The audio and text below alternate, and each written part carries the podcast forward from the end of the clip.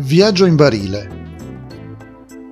All'età di 43 anni, il londinese Eric Peters rivendicò il record per aver viaggiato sulla nave più piccola che abbia attraversato l'Atlantico, un barile lungo 1,8 metri.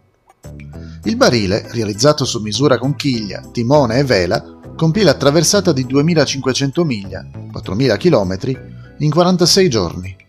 Partì dalle isole Canarie e visse con una dieta a base di olio d'oliva, noci, crusca e mezzo litro d'acqua al giorno, sbarcando nell'isola caraibica di Guadalupe.